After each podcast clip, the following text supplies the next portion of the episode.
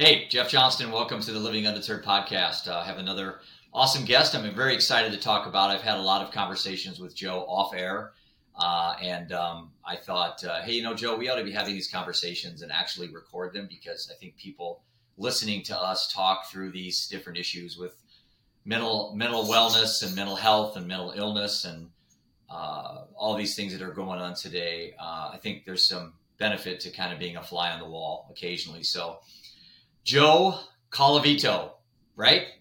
Yes. I know there's so many so many uh, different ways to pronounce people's last names apparently, but uh, welcome to the show. I'm excited to talk with you. Yeah, Jeff, thanks for having me. And, and you're right, our offline conversations have been uh, thought provoking and inspiring. So I'm looking forward to seeing what kind of plays out today. You know, it's interesting because five years ago, I didn't I didn't set down the road of mental health advocacy and, and mental wellness awareness and all the uh, mental health awareness, um, and got kind of thrown into it through some personal life events. Uh, is your journey similar? I mean, were you at one point not overly concerned with mental health for individuals, and then all of a sudden, boom, something happened, and now you're now you're a passionate advocate? Absolutely, and and that first something was the loss of uh, one of our good friends' sons, um, who made the decision to uh, take his life by suicide, and that was 2007. And uh, actually started to see a pattern, and that happened five times between 2007 and 2011, just in our community in Atlanta. And uh, by then it had a hold of my heart. And you know one of the questions that we ask people in our coaching process is what greatly disturbs you to the point you need to take action? Um, and that was it. I, I, just started saying okay what is up with all this? And it's happening right around all of my kids and their peers yeah. and you know can i help? So yeah that was the triggering event. You know, in, in, my situation, you know, you look at uh, overdose, you look at alcoholism, uh, but there's always this this you know overhanging mental health issue.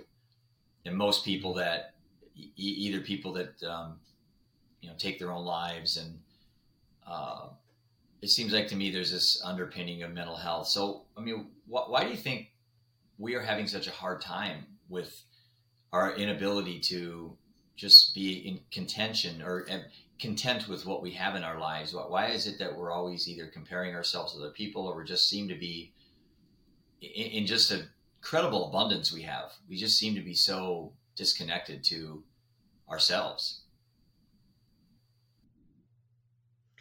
Yeah, I mean, there's so many different ways to go with that. But I mean, the first thing that pops to mind is, um, yeah, I'm growing up and, you know, my dad wants me to be successful in sports, like, you know, most dads want their sons to be successful in sports. And so you learn really early on to, to wear um, what I call the three C lens, right? Competing, comparing and criticizing right? So you're mm. you're always competing with the people even though you call them friends and you're comparing what they have to what you have how fast they are how tall they are uh, what their jump shots like.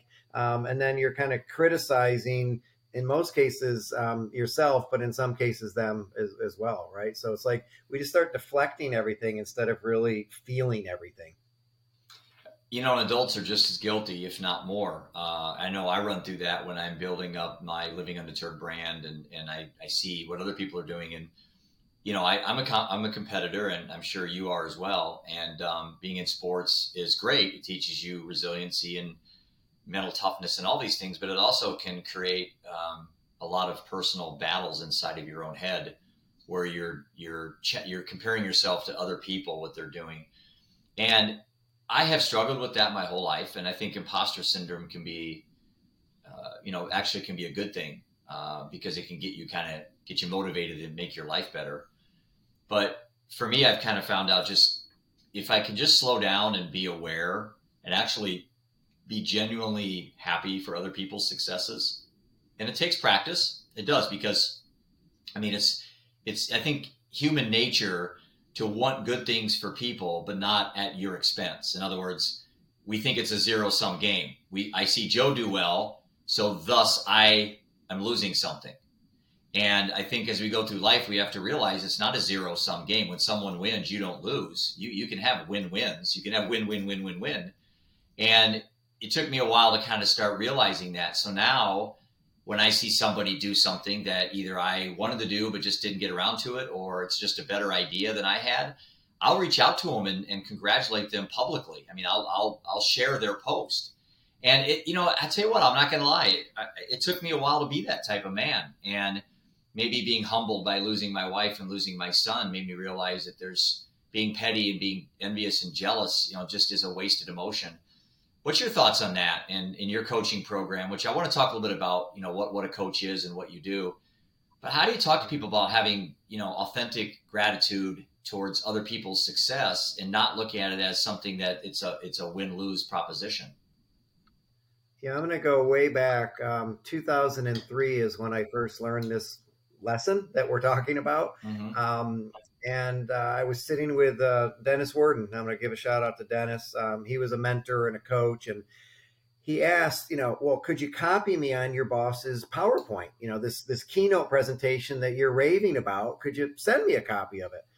And I don't know what my face did, but inside my mind, I was like, well, no, because that's Doug's. Like, I can't, I can't give you Doug's keynote that he goes out and you know makes a living off of. Mm-hmm. And Dennis just looked at me and he goes, "Oh, I'm, I'm so sorry. Has anyone ever taught you the difference between abundance and scarcity, Joe?" yep, absolutely. And I went, no, but I'm open to learning, Dennis. And he said, Yeah. So what you just represented was the scarcity mindset. Like there's only one presentation and only one person can give it, versus this is such a good presentation, everybody should be giving it. Yeah. Um, and he said, so you know, when, when you learn to a, uh, adopt an abundance mindset, you'll you have a lot better life, right? So that was the beginning of it. Um, but you know, go to social media for a second, and and you know, I'm going to share your confession when I open up and see other speakers, other authors, other coaches, right? And they're at some event and they're doing something, and I'm like sitting in my home office here with my Coke machine and my right? Talking to and Jeff like, Johnston what, on the Living Undeterred podcast. I mean, how, what, how low can this go, Joe? but you know, what am I doing wrong? Why can't I be out there more? How come I'm getting overlooked, right? So right. we, we, all battle right. that. Um, you know, but this community that I've come into with um, Devin Salvano and Adam Ritchie and, and Kurt David and you know this whole Purpose Summit, you know that now is coming out as a movie. Um, when you start realizing that the more I want them to win, the more I win, and you start to really truly adopt that uh, abundance mindset, um, the way we grow together is always better than the way we grow alone. Yeah, no question. And some of my best allies and closest friends have been people that I've literally reached out to them and and um, kind of cultivated that relationship. And uh, you know, from the from the outside, people looking at us would consider us competitors. And I think that's one of the problems I saw in the mental health space when I first got into it. Joe was everyone was a silo shop. Everyone was kind of chasing the same nonprofit dollars, the same grant money. It's like, why would I help Joe if we're both applying for the same grants? You know. And you know, I guess at some points that that may be uh, something that um, can make some sense, but the reality is, uh, through collaboration and connectivity and, and, being vulnerable, that's how we're going to get ourselves out of this mess. You know, um, what's your thoughts on that? Yeah. And, and, and, uh, it's interesting because, you know, Leslie and, and, and Anne and, you know, this, this community that you and I are starting to kind of tangentially, you know, bump into, you've been connected to them longer than I have, but, um, they're all receptive. They all have an abundance mindset. They're all responding. Like I'm celebrating every post that they have. Yeah. Because I know it's it's it's fighting the battle, right? They're they're at the forefront. Um, but the the other thought that you know came to my mind is when whenever I have just said, you know what, I'd rather fix the problem, i.e., I want overdoses to go down, I want suicides to go down. And so someone asked me the other day, have you copyrighted your life purpose scan? I said, no, I, I haven't. And they said, well, I mean, you're putting it out there. What if somebody like takes the statements, all this, you know, knowledge that you have, and and they st- steal it and they start using it? I'm like, will, will, it save thousands of lives versus the hundreds that I'm touching? I'll, yeah. I'll give it to them right? Yep. now obviously you know there's this other part of you that's like I, I, want it to get out there the right way. I want it to be used the right way right? I'm I, you know i'm not quite sure the best way for it to be out there yet. So I, I hope somebody waits a little long before they steal it from me. But if they steal it and save thousands of lives and i was only going to save hundreds we win. Yeah, there's there is certainly an issue with trying to protect your uh, intellectual property, um, especially if it's something you've spent a lot of time on trying to come up with. But you know, at the end of the day, these people that could potentially be raving fans for whatever agenda you're promoting, they can actually become allies of yours. Um, and you're right. I mean, isn't what we're trying to do at the end of the day save lives?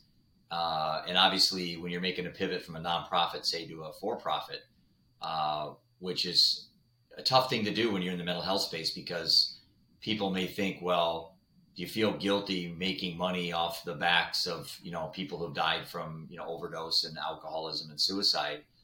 And mm-hmm. you know, I think I struggled with that. I really did for a couple years, and um, finally decided that you know if I, I guess there shouldn't be any shame or any guilt in helping people and simultaneously being able to provide for your own family because for me money is a ways to a means of trying to help more people. So the more i can make the more i can earn. And people could say well that's everyone says that jeff. Well okay if i went back and showed you how much i have spent out of my own pocket just on the tour alone the 95 days we did around the country where i didn't raise much money at all i mean i lost 10 times what I raised. So when I say lost, I'm looking at that as an investment. So I say loss to you just so you can understand kind of the lens how most people look at that. It's like when you have an employee, yeah. you don't call that you don't call that an expense. You know, two employees aren't aren't payroll isn't an expense, it's an investment. And so when I was spending Absolutely. money on the tour, when I was throwing money in left and right out of my own personal pocket into my nonprofit, um, there's many times I questioned if that was the if that that's what I should be doing. But at the end of the day, if you do the right thing and you do it with integrity and you do it with with you know an authentic purpose, then shouldn't all the rest of everything else take care of itself? I mean, shouldn't yeah, it work so, that way? So let's let's. But this is a great conversation, right? It's not one I think we're planning on having, but let's just no, no. I think right? a lot of people listening are in the same boat that, that we're in.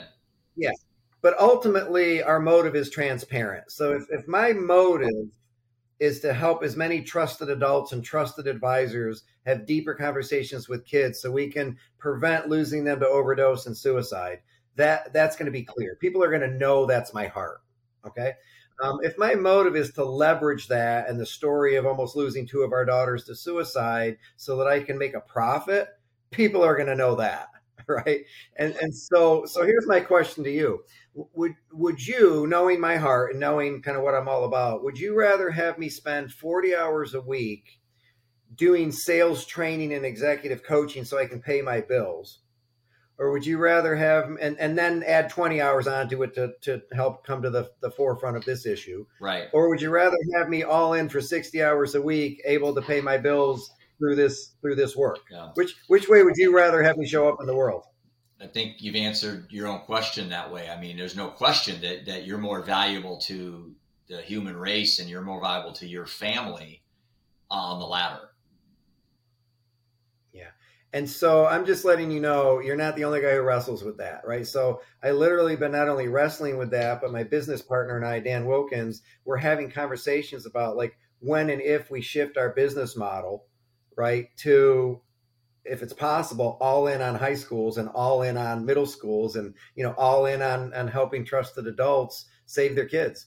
And, you know, I hope that's sooner than later, but right now it doesn't even seem like a reality because we're, we're starting from scratch. Yeah. Yeah. And I think that's what you and I talked about last few times we've talked on the phone is the similarities of our, our end game, our passion, our, our purpose, you know, what drives us.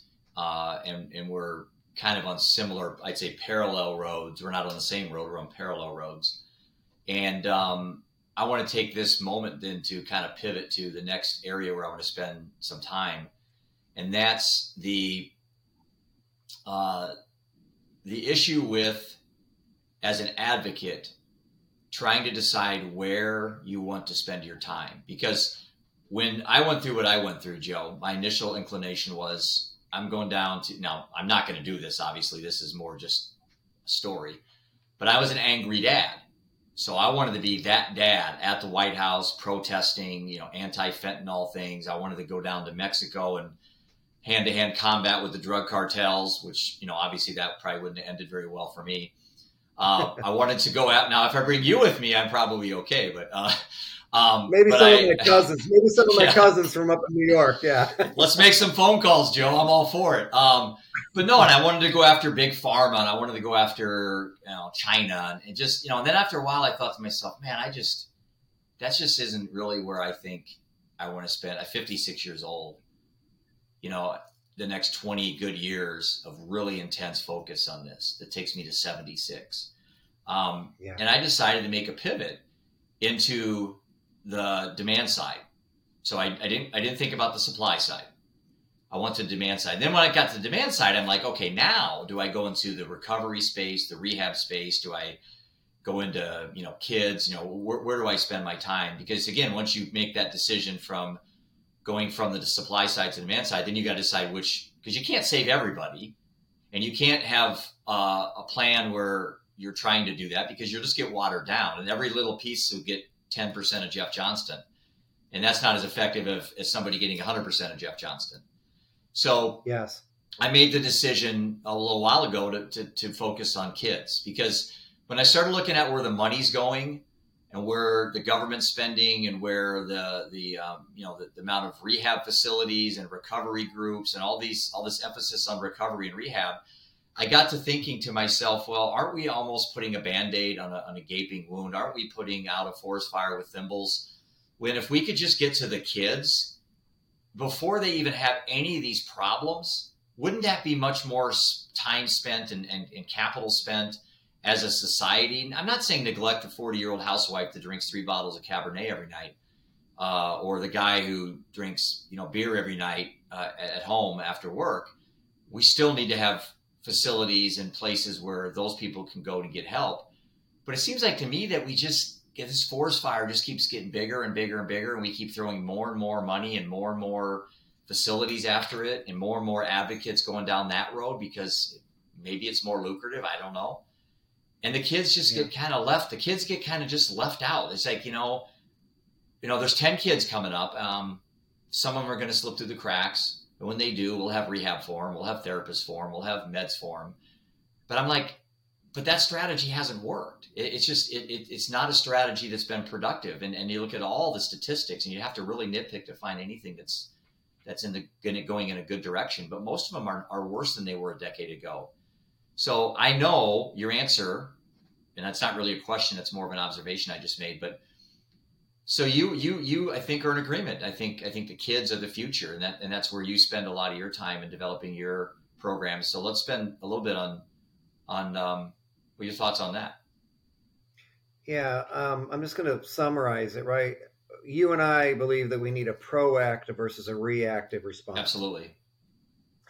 And so when I searched my heart, obviously losing those, you know, either friends or teammates or whatever of my kids, you know, in close proximity. And one was actually a, a young woman that I actually coached. I was volunteering time out at a private school, and the uh, associate headmaster said, "Hey, would you give this girl some help? She's got chronic back pain, spina bifida, some different things going on, and." She's a great kid. And so I thought I did everything I could to get her in position to you know and, and we did. We got her to a, a college where she got a, a, full scholarship to be the manager of the football team and it looked like we had been successful.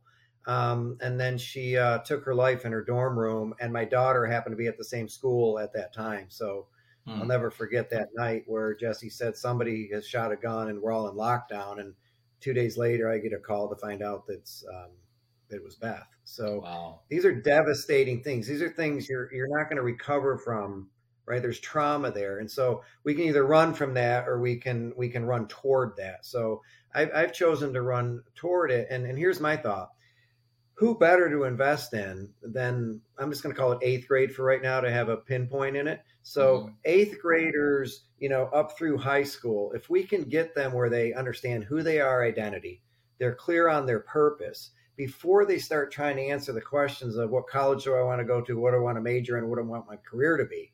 So we're, we're basically asking them to answer questions without the foundation of identity and purpose built 1st mm-hmm. So it's like build me a three story building, um, but don't use any rebar or cement on the bottom yeah. level. right? Yeah. And and yep. so the choice that I've made is I'm going to pour into them, even though my heart breaks for all the people I can see that are 24 to 64 that are still struggling. Um, but my hope is that there'll be other people like you and I that care just as much about them as we care about the kids. And so, to your point, we can't put 10% of Joe and Jeff into you know 10 different buckets. Let's go all in on this one bucket. Let's let's help the eighth grade through college senior, and uh, that's that's where my focus is. Yeah, and I think that's kind of where I'm gravitating to as well. Uh, that you know, about 18 to 25. Uh, the problem is if you design programs for anything under 18 when they're not of age, you you kind of run into some issues with parental consent and confidence. You know, it, it's a little more difficult. Um, at least I'm finding that out when I speak to people, but I don't think you yeah. can go too young. I mean, I get asked by parents all the time, you know, how, how young is too young to talk about these issues? And um, depending on the child um, and the maturity level, I don't know. What, what's your answer to that question? How, how young is too young? What would you tell a parent right now if they got a two and a four year old? When do you start talking about mental health? And how do you present mental health in a way where a child can understand what is coming down the road? Yeah, I'm gonna take a little different spin on it, and and again agree with you. It's never too young. It's never too early. Um, but but part of what you and I have to be doing is how do we train, coach, empower these trusted adults? You know, parents of a two to four year old, parents of a middle schooler, parents of a high school age kid, parents of a college kid. How do we empower them to be comfortable getting uncomfortable with these conversations that there's a stigma around? right? So how do I get them to basically say, hey, it's okay not to be okay. It's okay to come to me and say, you know, you're struggling. We, we will get you help. Like I might not be able to help you, but I can right. listen. How do we how do we get them comfortable with that? So, but you know, I was up in Michigan, you know, trying to float some of the things we're doing, and I ran into an amazing group of people at a at a private middle school, and they said, you know, the wording you're using and the instrument you're using is a little too high level for our sixth, seventh, and eighth graders but in that conversation, I kind of left, and I'm sure you've had these moments where you're like, I didn't see that. I oh, was yeah. thinking about that. Yeah. But what they just raised to me is more important than what I'm currently doing. And that is, what's the area that you think our kids are the most vulnerable? Do you, do you think sixth, seventh, and eighth grade might be important? Well, what's the area or i guess what's the age you think that age um, frame right sixth seventh eighth grade just think about all the change that's going on all yeah. the potential bullying all the right. i don't know where to fit in all the yeah. moving parents are moving and they're having to yeah. come in and they're getting ready for the pressure of high school right it's like to not focus on that group would be a huge mistake Oh, absolutely. And if you just look at the development of, say, like the prefrontal cortex, which you know about that, and that's one of the last parts of the brain to actually develop. They, they say it takes up to age 25 to be fully developed. So, you know, yeah. if you're talking to sixth, seventh, and eighth graders, um, for some that may be too late. For some, that's years early. Uh, but but there is still hope. You know, even in that 16, 18, 19, 21 year old age bracket, they're not fully developed in their brains, and so they can be um, you know, there's certainly areas that, but once you get past 25, and that's where, you know, the whole, you know, if I were to ask you right now, you know, Joe, take the word recovery. Okay. So going around the United States right now, there's a big popular thing that's exploding called recovery community centers. And these are peer led, peer to peer centers that have really no agenda. They're, they're non denominational. So you can come in, talk to other peers struggling with the same things Guess what the average age is in the, in the current recovery community space in the United States? Geez, I I, I don't know, but I, I'm my mind's drifting to the you know my my twenty somethings that I have. It's forty one. Wow. Exactly. And so Iowa alone has four RCCs that just opened up. We're one of the last states to, on this whole uh, recovery community, and they're great. I I think recovery community centers, there should be one on every street corner, like there are casinos, bars, and banks and churches. Um, we should have a recovery community center on every street because the ones that are opened up fill up quickly uh, and they're nonprofits. They're, they're a great idea, but the problem is the average age is 41. So again, people coming in there, I don't want to say already damaged goods, but you're putting you're putting out fires with all of them, and that's a that's a reactive. And again, we need this. I'm not criticizing anything about the recovery community centers whatsoever, but it kind of it kind of leaves that other side of the fence, the adolescents, the the, the younger kids, um, and, and, we're almost at a point where we'll we'll just we'll watch we'll watch them, and then the ones that go down the bad roads, we'll jump in and we'll provide help for them. And I'm like, well, could we probably prevent a lot of those from even going down those roads if we could get in front of these kids sooner? So I think you and I are in agreement with that. Um, and again, um, yeah, I just had a, and I'm sorry to interrupt you, but you just gave me a really interesting vision for us. Okay. Yeah, I want a recovery community center on, on every corner because there are. There's, you know, 18 year olds to, to 61 year olds that need the help. Okay. But what if our work 20 years from now made those recovery centers obsolete? What if That'd they weren't needed? What, what if they weren't needed because an entire generation grew up open to talking about their feelings, open to seeking help early, not waiting till it was, you know, you know, later. Right. Um, knowing how, you know, friends to care for friends, parents to care for, you know, their kids. Um, so that's, you know, it's it's a big task, but I, I like to have something out in front of me that says, you know, hey, what if 20 years from now, if we got this right, you know, we didn't need recovery centers? Yeah, I mean, there's no question it would be. I think, I think putting them out of business is a is a is a is a good objective to have because you know that would mean there's more adults that aren't battling these things. Um, and you know, I guess going back to mindset and how we can reframe this, and I, this is a common theme in a lot of my podcasts. So people that are watching this maybe have heard this before, but we kind of look at things. Let's just take depression for example. Um, okay, so the mindset is that depression is this thing attached to certain people, and for some people it's not. So, you know, I'm, I'm let's say I'm depressed and you're not. The implication or the assumption is that I have depression, but you don't. And I think the problem with that is if you're the one that has it, now you start feeling inferior. You know, why am I odd and why is Joe normal and now I'm abnormal? And so all of a sudden there's this separation of self where I'm now thinking not only not only to have other issues, maybe I don't have any meaning and purpose, maybe I'm 50 pounds overweight, maybe I can't make my my car payment, but now, you know, I feel like I have something that Joe doesn't have. Why, why, why am I so unlucky? And I think if we can reframe this and say, you know what, Joe has depression, but Joe is a spectrum. Joe's got a zero or a one on depression, and you just happen to have a seven. So if we could tell kids, everybody has depression, everybody has attention deficit, everybody has all these things, but some kids it manifests early and often, and possibly they have to take medication. Um, I'm not anti-meds. I'm just anti-meds is the only option. Um, but I thought maybe if we could start talking to kids in the context that we all have these things, um, and it's more on a spectrum because I think then kids could start to feel like I'm not the odd one. I'm, everybody has depression. I just have a little more of it than Joe.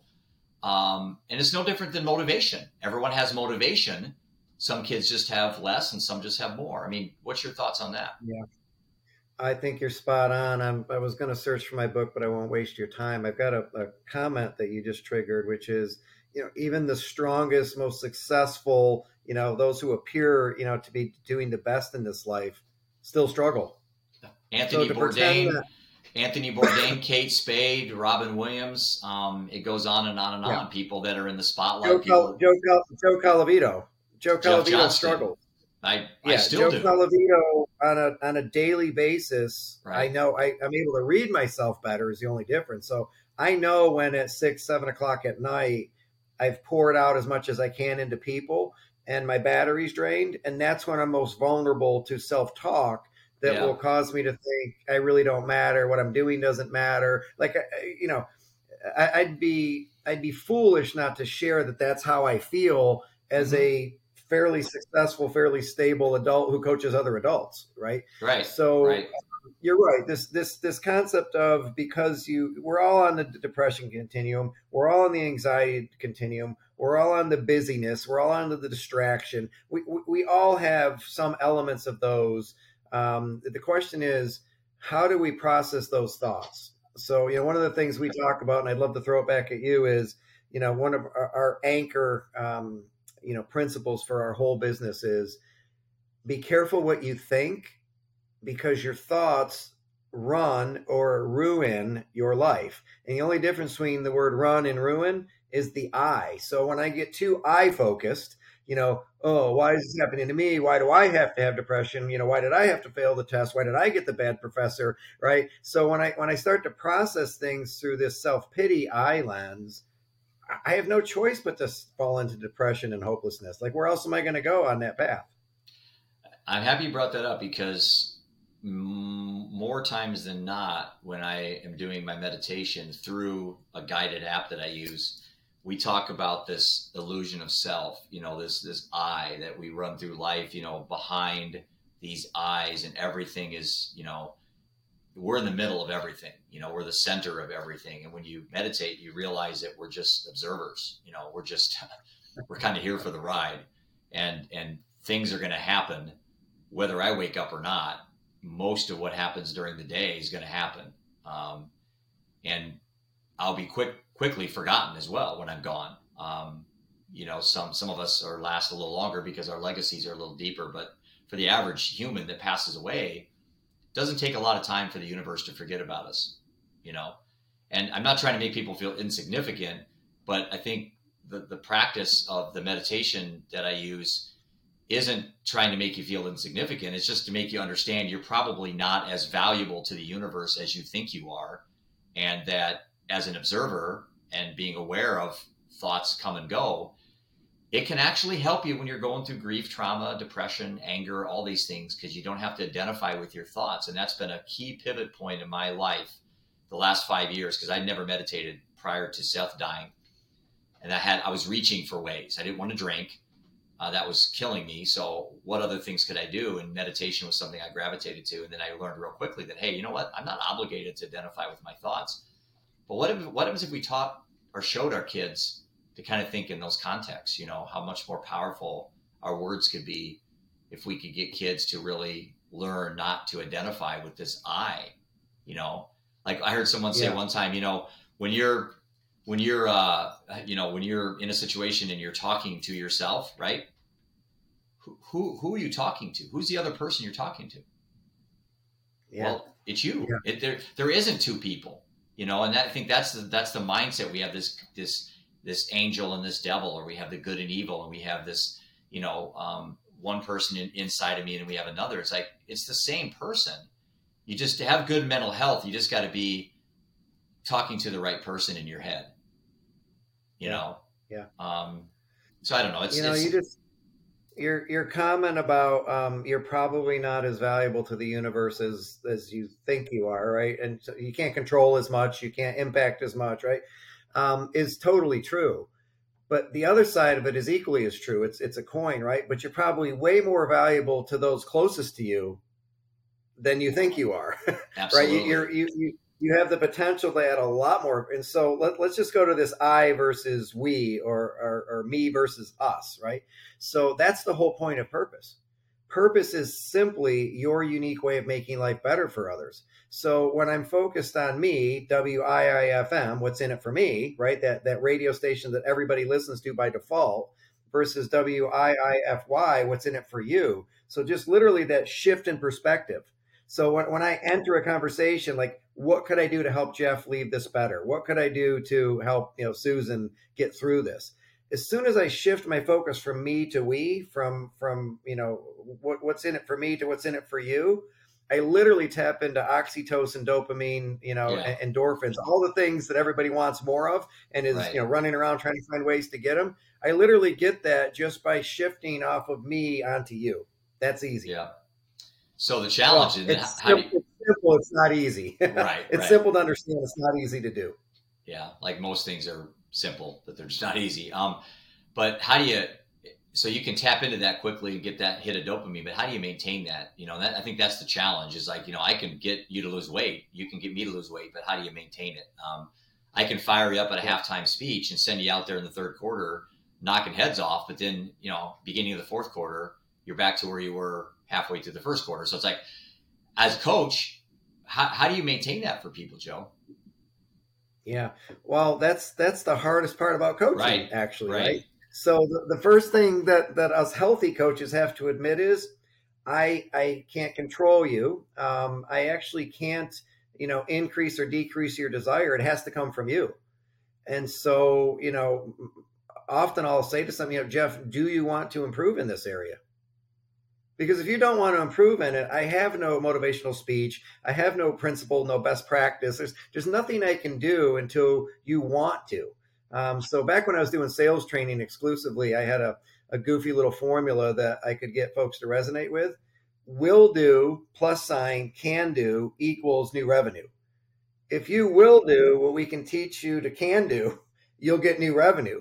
But if you won't do it, I can train you all day long. I can sit there on a splitter and listen to your calls, but you have to have your own desire. And so I always default to Daniel Pink. Uh, have you read his book Drive no, by I, any chance? I haven't. No, I haven't. All right, so really, really quick, I, I, yeah, I do recommend it for your, your audience and, and for you. But he basically shifted from motivation 1.0, which was carrot and stick.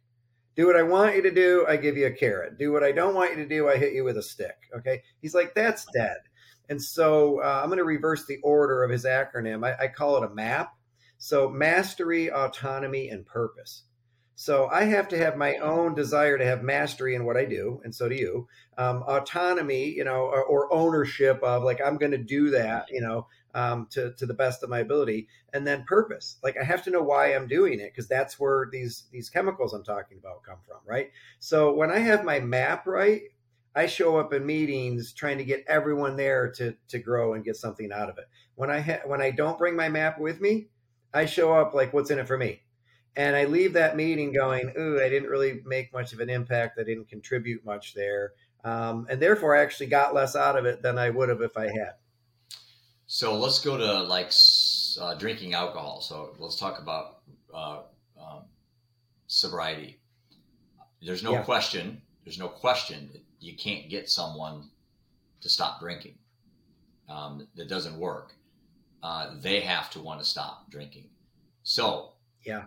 how do we make that pivot to get someone to be autonomous in that decision? So they are willing on their own to go to rehab. They're willing on their own to go to AA meetings. They're willing on their own to do whatever it takes to quit drinking.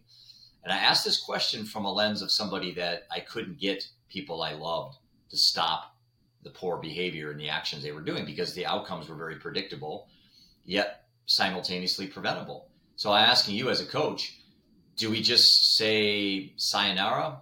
Um, see you later. Good luck. Uh, pat you on the back, and uh, you know, I, I hope you see the, the light. Or or is there is there ways we can keep keep working on these people so they can ultimately make this autonomous decision on their own to quit drinking, so it doesn't feel like it's it's forced by somebody that loves them. That that's a, that's a tough one Yeah. for me. Yeah, it's a tough one for all of us, right? And and I don't say that I have the answer in that category, but I have something that's worth batting around for a bit. okay? Yeah. So we, we talk about the old versus the new lens, right? So how do I get somebody who defaults to self-medicating with alcohol or marijuana or whatever it is? How do I get them to to let go of that old because there's a new that that is perceived by them to be better, not because I think it's better, Right. but because it's That's perceived key. by them to be better, right? Right. And so I'm going to go to sports for a second, just because it might make it easier, right? Um, have you ever had a hobby or a sport that you do that, that you loved, like when you were younger? oh yeah. Yep. What name one? Basketball. Okay. Um, have you replaced basketball with anything else since then? Oh yeah. Okay. What, what's what's your number one now? Well, after basketball, I went to golf. Now I don't golf as much, so I've replaced that with right now my advocacy, um, the, the work that I do. So, because Okay. for, for me, So- it was a physical so you went from capabilities. Yeah, you went basketball to golf to advocacy. Yeah. Okay. Um, and you can't make this stuff up, by the way. I didn't know where this was going to go. Right. I went from I went from basketball to tennis to golf to advocacy. Interesting. I haven't I haven't played golf this year. I haven't Now, either. in part, in part, I hurt my shoulder. I did too. Um, the same shoulder but too. in the, but back in the day, the hurt shoulder would have just been take more Advil and play golf anyway, right? Hundred percent. Um, but it, but it, I think it's it's this exchange, right? There's got to be a great exchange where I think that getting involved with my family and taking my kids to a park is going to be much more rewarding and bring me much more joy and fulfillment than getting drunk tonight. But you and, see that, and until I in, until I can exchange the old for the new and, and decide I want the new, I, there's going to be no change. And that's kind of going back to my question. It's like so that fine line between being an enabler and and having tough love. You know, drawing a line in the sand, saying, "I'm not going to let you back in the house," or "I'm going," or, or "We're going to get divorced," or you know, those threats that you make. Um, and sometimes that can drive somebody. Uh, I, I, have a friend, or not a friend. I have a gentleman I met in um, Salt Lake City on the tour. I'm trying to get him on my podcast, but it's a very sensitive topic, uh, and I'm not sure he's comfortable talking about it publicly. But you know, he yeah. was going through a difficult marriage, and um, all of his friends were chirping in his ear, "Hey, you got to you got to get divorced. You got to move on with your life. You know, you're you're young." And they had two kids, and the wife was battling mental illness, uh, bipolar and depression, all these things, and she's medicated and things. And so he finally, finally one day just stood up, drew a line in the sand, right, and um, filed separate, you know, separated, and then was going to file divorce and stuff. And make a long, long story short, uh, she ended up um, killing both of the daughters and killed herself. So, so you go back to situations like that that are so magnified and so just abnormal that that's not how most divorces end.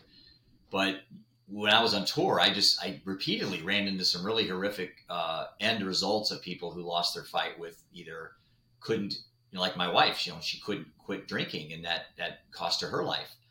And in this case, this this uh, this woman thought her only way out was to take her two daughters with her. And I'm like, so that's that's the fear I think when you're trying to tough love somebody. You know, I kicked Seth out of our house after prison. He was dead in two months. So it's like, and then again, if I just kept him giving him money, uh, that wasn't going to help him quit his uh, his addiction. So it's like, I struggle with this. Uh, not the guilt part of it, but how can I help people going forward make I don't know, not better decision. I made the best decisions I could dealt the cards I was dealt with, Joe. But but maybe just maybe maybe there was another way I could have done things. I don't know. Maybe there wasn't. Um, I, I kind of struggle with well, that. a couple couple things come to mind. Um, there is a pattern to that. You, you, see a lot of those types of stories. I mean, the yeah. first suicide that I told you about right. was great friends of ours told their son, "You can bring a friend to spring break. If you drink on spring break, we're putting you on a bus and sending you home to grandpa."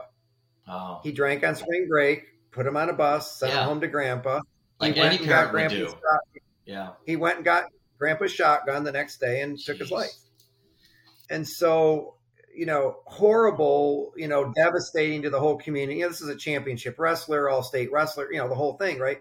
But but but to go back to the the point you're making is I think one of the biggest problems is when people give advice and they're not licensed to give advice and you don't have to be licensed right? Or they're not thoughtful about what are the consequences of this advice? So too many people give advice to i want you to be comfortable so I just want what's best for you, Jeff. So like you should leave your wife and you should do this and you should do that, right? But it's all out of like I'm getting uncomfortable watching you be uncomfortable. So I'm going to do whatever is like easiest or what I think could be best for you. That's not always best and it's not always wise. So so that that part bothers me, you know, that there's a lot of people giving advice that ends up in, in bad places, right? Yeah. Um, but but in, in terms of you know this this big issue of how do you get someone to change I'm blessed in that um, I have a, a, son-in-law now, as of three weeks ago, hmm, who congrats. just really quick, really quick story, and I want you to uh, have him on your your podcast one day. It'll be worth your time. So, great. Quick story is super super intelligent, bright kid.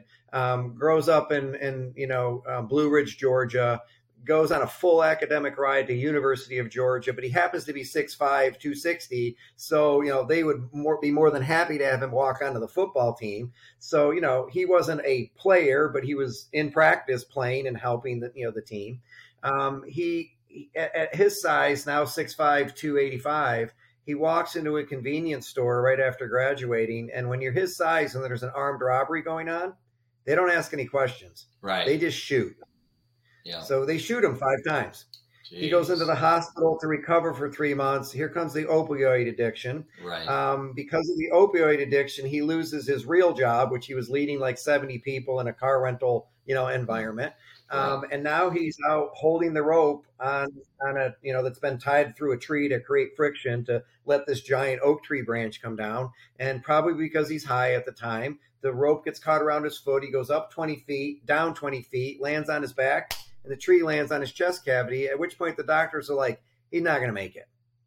Well, they were wrong. He made it and now he's even more of an opioid addict because basically for 14 out of 18 months he, that's all he's been doing right by now he's selling them he's like number one on the wanted list in, in his little town right uh, wow. but through god's grace he avoids arrest and all that but then he meets my daughter and so the question i asked myself um, and asked god actually was why do you keep bringing these these guys into my daughter's lives who are so broken so, you know, we had two basically addicts that were dating two of our daughters at the same time. And, and, and this is what I heard in my spirit. Who else would I bring him to? Like who else would, would love him, try to lead him, you know, get him help? Well, I'm going to give you the old versus the new. Old Joe, and his name is Joe Travis old Joe Travis was all about getting high, taking the pill, selling the pill, cheating, lying, you know, the whole addict route, right? While while he's, you know, getting by, you know, doing what he can do. The new Joe met my daughter and said, She's more important to me than any pill I could take. She, her, my future with her is the most important thing to me. So he went into rehab and he literally came out, has not looked back. It's he just celebrated two years. Um, not only did we do that, he started a business just he's really good with his hands carpentry all that. So he went up into blue ridge where there's a lot of second homes you know mm-hmm. lodges cabins all that. Um, he now has 14 people working for him. Um, and he went into the seven digits in revenue this year from scratch in january. So that's an, that's an awesome yeah. It's a turnaround story that i right. want you to be exposed to but but he will tell you he's still in active recovery. Oh, he yeah, still has to make Yep. He's making choices every day, but but he found my daughter, and that was more important to him than than self medicating. And, and, what you just described is what I call my third pillar in the living undeterred mindset um, to a T, the old new. In I call that evolution because as I call it the evolution of self, and that's what I read. That's a chapter in my book where it's this it's this gradual conscious evolution that you're trying to make yourself not just better, but you're I'm a completely different person than I was before the tour, just five months ago. I'm, I'm a completely, I, I've evolved. And you can evolve negatively, you can evolve positively, but you cannot evolve neutral. You can't stay the same.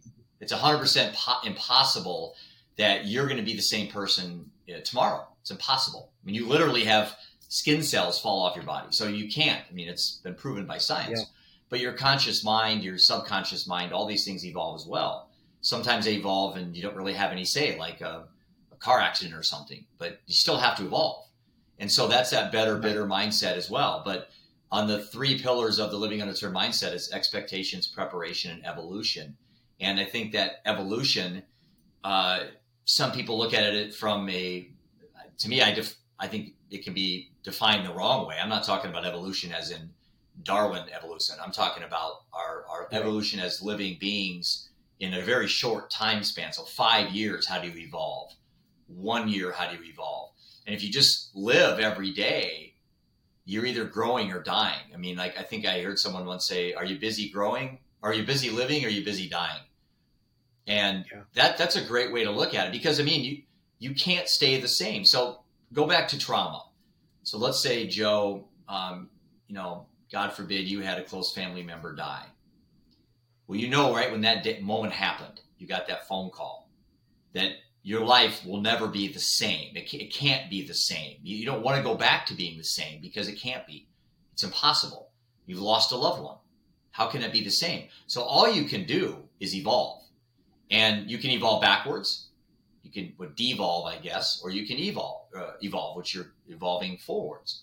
And again, that's that better, bitter mindset that the day our son died, I kind of had that in my head. It's like, I'm never going to, my kids are never going to be the same. My wife's never going to be the same. We can either take the better road, again, reframe everything as an opportunity, or we could take the bitter road, which is probably where the majority of most humans end up going down, and that's the addiction, alcoholism, negativity, uh, you know, gambling addictions, whatever addictions you have, kind of get magnified when you're on the when you're on the bitter road. You know, that victim mm-hmm. mindset. So, as a coach, let me ask you this question: As a coach, do you spend a lot of time on your clients in self assessment on whether they are heading down which road? I mean, I, it's one thing if you tell them but how does the average person out there self assess all this stuff so they can become more autonomous and less dependent?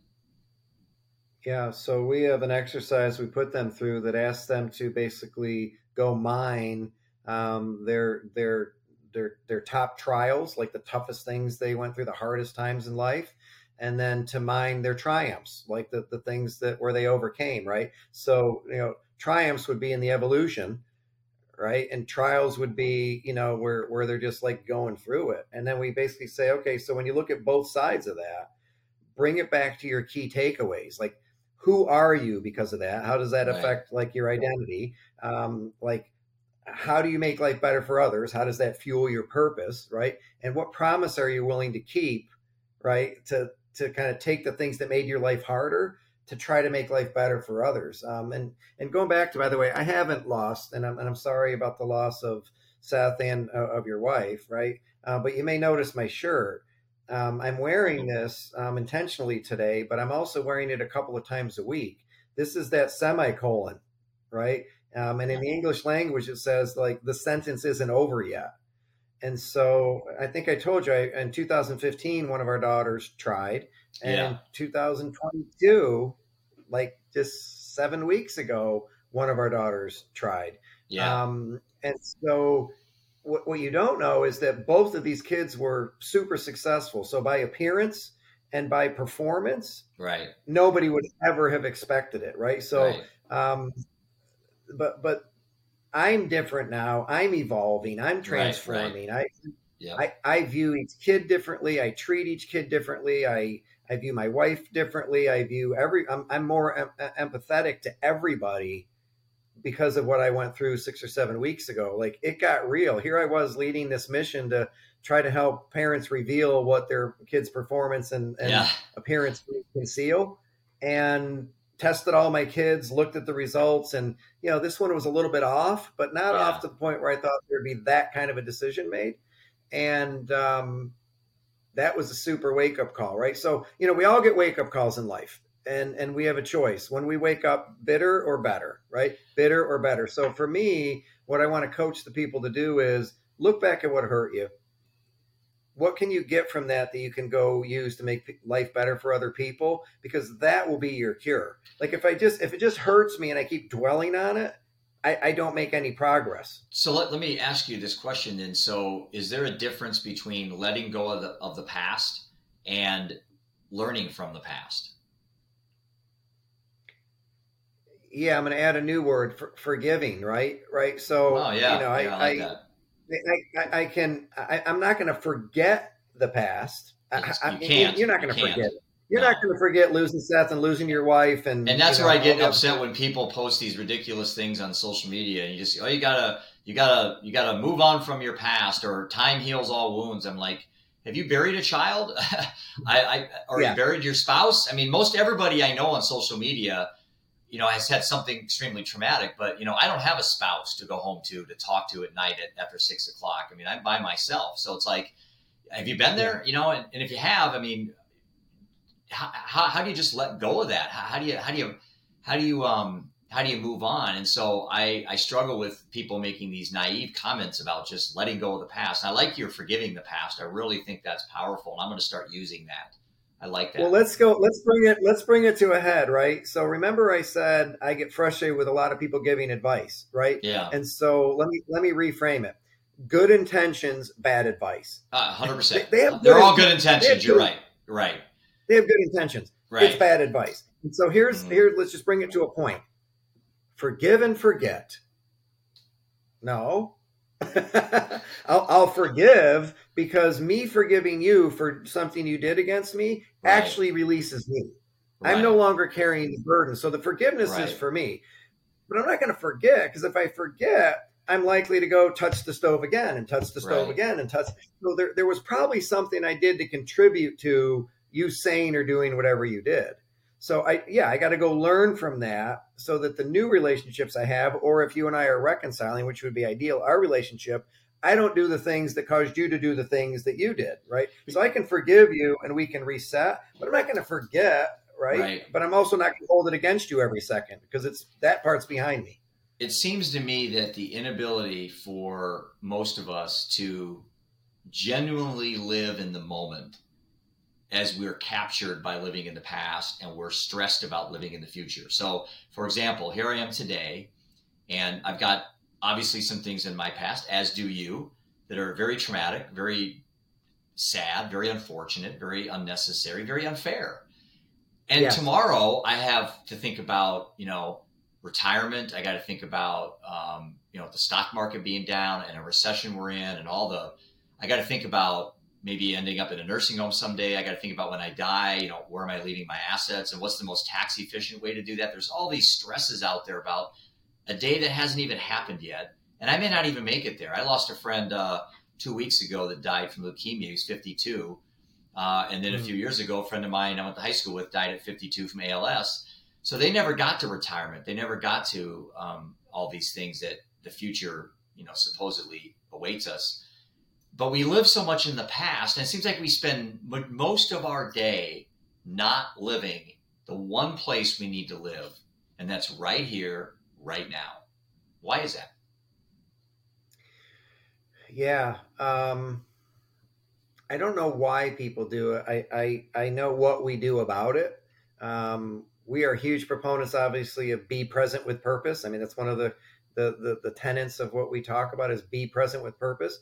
Um, so I will give people an exercise and just say, hey, over the next week, I just want you to, you know, kind of take every thought captive and just at the end of your day, just ask yourself the question, what percentage was I thinking about the past? Mm, what, what percentage was I present with purpose, and what percentage was I worrying about the future?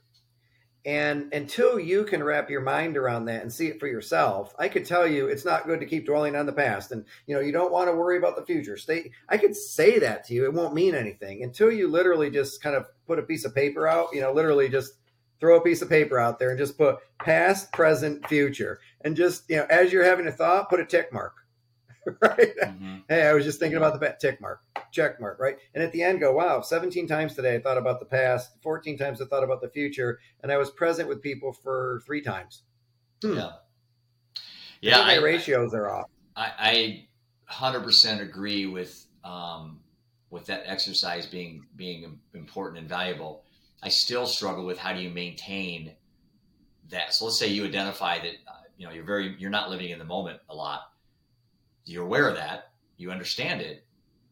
But how do you actually implement strategy so you stay more in the moment as time goes on? So five days down the road, 15 days down the road, because we just we revert back to the the normal behaviors that we had our whole life. And so how do you actually how do you change behavior? And I've I've thought of this as a financial advisor for 32 years before I hung that up. Was there was two ways we change behavior. Uh, you scare people, or inspire them. And scaring may work. I could I could say, hey Joe, you know, if you ate pizza, you're gonna have a heart attack, and you're gonna think, well, I'm not gonna have pizza then. But then a month down the road, you didn't have that heart attack, and now you're like, well, I'll have pizza. You know, so you, you just go back to what you were doing. But if I can somehow take the same scenario and put hope in, so instead of eating pizza, something hopeful comes down the road. You see your grandchildren. You can you can retire on that beach. You know, put that. And, and what you're doing is you're taking the same event, having pizza. Okay, so let's take drugs for example. So why the hell do we spend so much time with our kids talking about drugs? I'll tell you right now, we shouldn't talk to our kids about drugs at all. We should talk to our kids about making better decisions in difficult situations. The drug thing will take care of itself if you teach and show the kids how to make better decisions in difficult situations. So, our society is spending so much time going to schools talking about suicide, talking about drugs. And I'm like, again, I do think we need to do that. I'm not saying put that on the shelf, but why don't we get back to talking about how to make better decisions in the heat of the moment? You know, breathing when you're stressed, uh, being aware that you're in the moment that your parent talked about for so many years. Now I'm there. I have a kid offered me a beer at a football game. Here I am. This is the moment my dad was telling me. Take a deep breath. Yeah.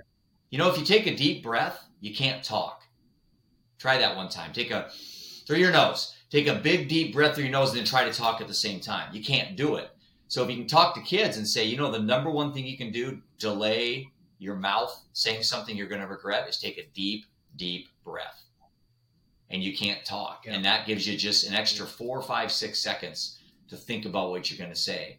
So I don't know where I'm going with this. I know we're wrapping up our podcast here. Well, I we think could talk yeah, for a long I'll time, pick but back up where you left off, which is like, what can we do? What can we do to help people, right? So take a deep breath because while you're doing that, y- your brain can process for a Mhm. minute, and like you can't speak at the same time. That's a good tip, right? Mhm. Um, hey, you want to be present with purpose? Make sure this is never up Yeah. and on, and Yep. particularly like this during any conversation you're having. right. Okay. Um, Yeah. So you know there, you know the thing about purpose is it helps us to focus our attention and intention on things that matter. And so the reason we get them to that foundation is now I can say, okay, so your purpose is to um, en- encourage other people to live their best life. Mhm. How does having a beer at the football game contribute to that? Mhm. So I, I have something to come back to, right? Your your purpose is to encourage people to live their best life. Um, you know, how does how does going out behind the school and smoking pot between classes do that?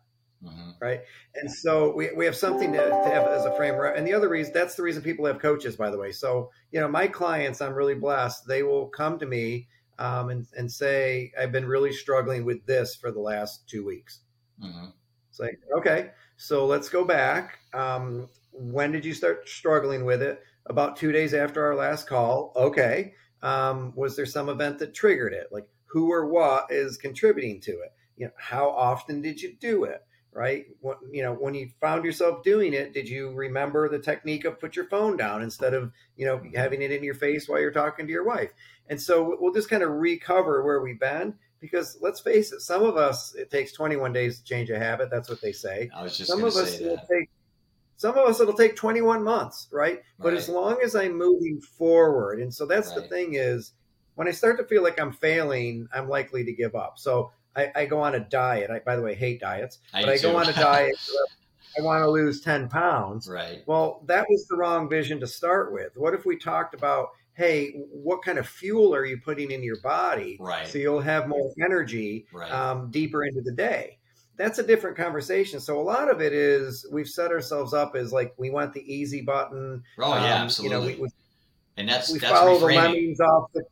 Yeah. It is reframing. We're following the lemmings off the diet thing. Hey, it's New Year's resolution. I'm going to lose weight. It's like, well, maybe you should gain weight. You know, maybe for the next month you should gain weight because you should be hitting the gym and lifting, and you'll actually gain weight. Like, oh my gosh, God forbid I gained five pounds. Yeah, but it was muscle, and your metabolism slowly going to hit a tipping point, and and suddenly these other good habits of putting good nutrition in your body, fuel, right, which is going to just watch your macros. How much protein versus carbs Right. versus fat am I putting in? Um, guess what? I'm eating 3,000 calories, and they told me I could only have 2,100 if I wanted to lose weight. Well, I just lost weight because the protein with the exercise actually caused, you know, muscle gain and weight loss at the same time. But that's sustainable. I can do that for years. You got me thinking so many things, and uh, um, I'd like to continue some of this if you're okay with going a little bit longer than the hour on the show. Um, you okay on time?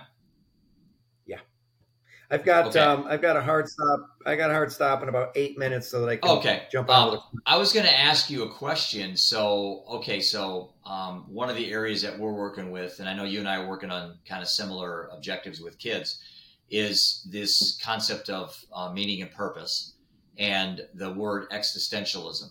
And so, um, you know, in, in our work that we're doing, try to design this this program for kids is so we have a word like meaning and purpose.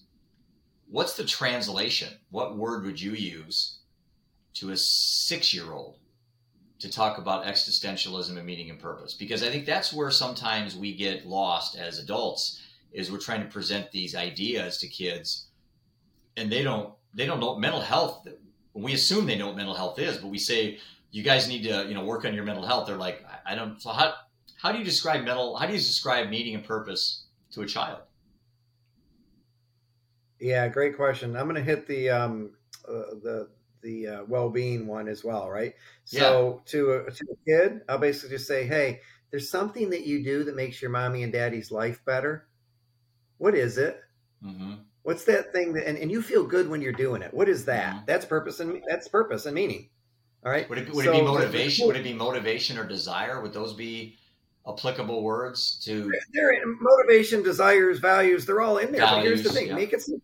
What do you do, right, Ian? What do you do to make Jeff's life better? And he'd right. go, "Oh, well, I I take him out golfing with me, or I you know I call him once a week, or what? Okay, right. great. Um, does that work with your friends? Does that work with your grandma? Okay, do more of that. Okay, so yeah, I, I, like I literally just define purpose as what you uniquely do to make life better for others. So just focus on that. So get rid of all the big words, and then in, in the well-being yeah. thing, I I would just ask, you know, um, are there times where you feel something and you're not sure you want to share it with other people because you're not sure it's a good feeling? Hmm. Yes. Okay. Can you can you put a word to what that feeling is? I'm struggling with it. Well, is it a is it a good feeling or is it a bad feeling? Mm-hmm. It's a bad feeling. Okay, so um, is is down something you feel? Yeah, I feel down. You, you, like off off is what you feel. Okay, so when you feel off or you feel down, what could you do to maybe feel better? Hmm. Go talk to your parents. Go talk to your teacher. Go go see your school nurse. Right. So I, I just think we need to get to a place where we a dumb things down. Oh, yeah. um, you know, yeah. to the point where if a six year old can understand it, I can get a 41 year old understand it. So that's part of what I do. Um, but the, the second thing is it's all about could we talk about it? So my, my whole mission, the only reason I'm even building the scan is so that people will be able to engage in deeper conversations faster. Mm-hmm. So rather than having to ask you an hour and a half's worth of questions, I could have you go on and take the scan in 10 minutes and I could quickly see where you're coming out in 18 different areas. And right. now I know. Of, and by the way, let's say you were bad in all 18. I would still only pick one or two to talk about for that conversation. Yeah, you have to because so, the biggest thing that you and I have, the biggest competitor we have, the biggest fight we have up against for children, for adolescents, is attention. That's what we're up against. So if we're designing a product, if we're designing a, a model, if we're designing um, even writing a book or doing a anything that is geared towards adolescence, um, it's all about attention. And if you can create something that is can hold their attention initially and then keep it held, then I think you're onto something.